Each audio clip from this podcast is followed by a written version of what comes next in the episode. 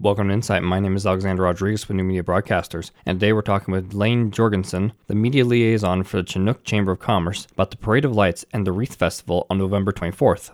Laine, could you please tell us about all the events happening on the 24th?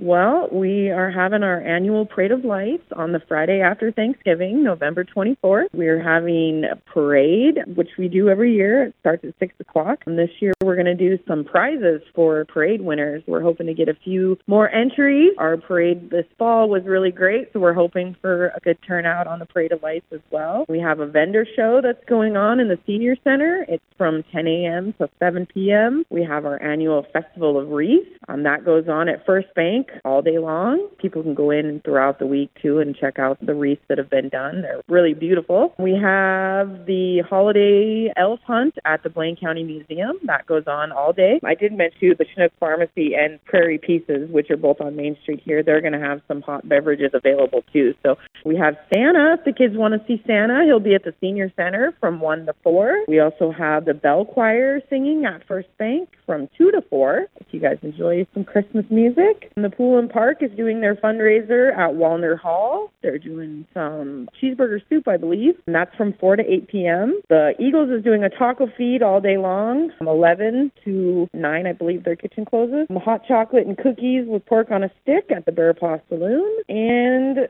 there will be a Christmas program and caroling at the Chinook Alliance Church, and they're also going to have some cookies and cocoa if you need to warm up. Are all these events through the Chamber of Commerce? Well, the Chamber of Commerce is the one that sponsors the event, and then the community just kind of comes together and all does their part. So each one of the places that I mentioned participate. Most of the businesses downtown here. It's just really a great community event, and all the business owners and everybody from town just kind of comes out and supports everybody. It's a great time. How long has the Parade of Lights gone on for? So the Parade of Lights has been going on since I was a kid, at least, so 40 plus years. So it's been going on for a very long time, and it's always been the Friday after Thanksgiving. And I have some great childhood memories of some really neat floats. And it's a really good time for the community to come out and maybe do a little Christmas shopping and just enjoy family that's in town and enjoy the, the beautiful lights. Is the Festival of Wreaths a new addition?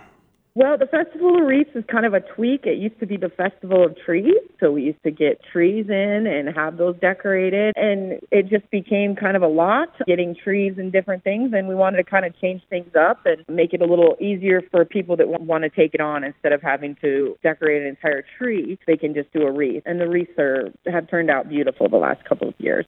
For 24 7 news and broadcasts covering the central northern Montana area, I'm Alexander Rodriguez with the New Media Broadcasters. Thank you for listening to Insight.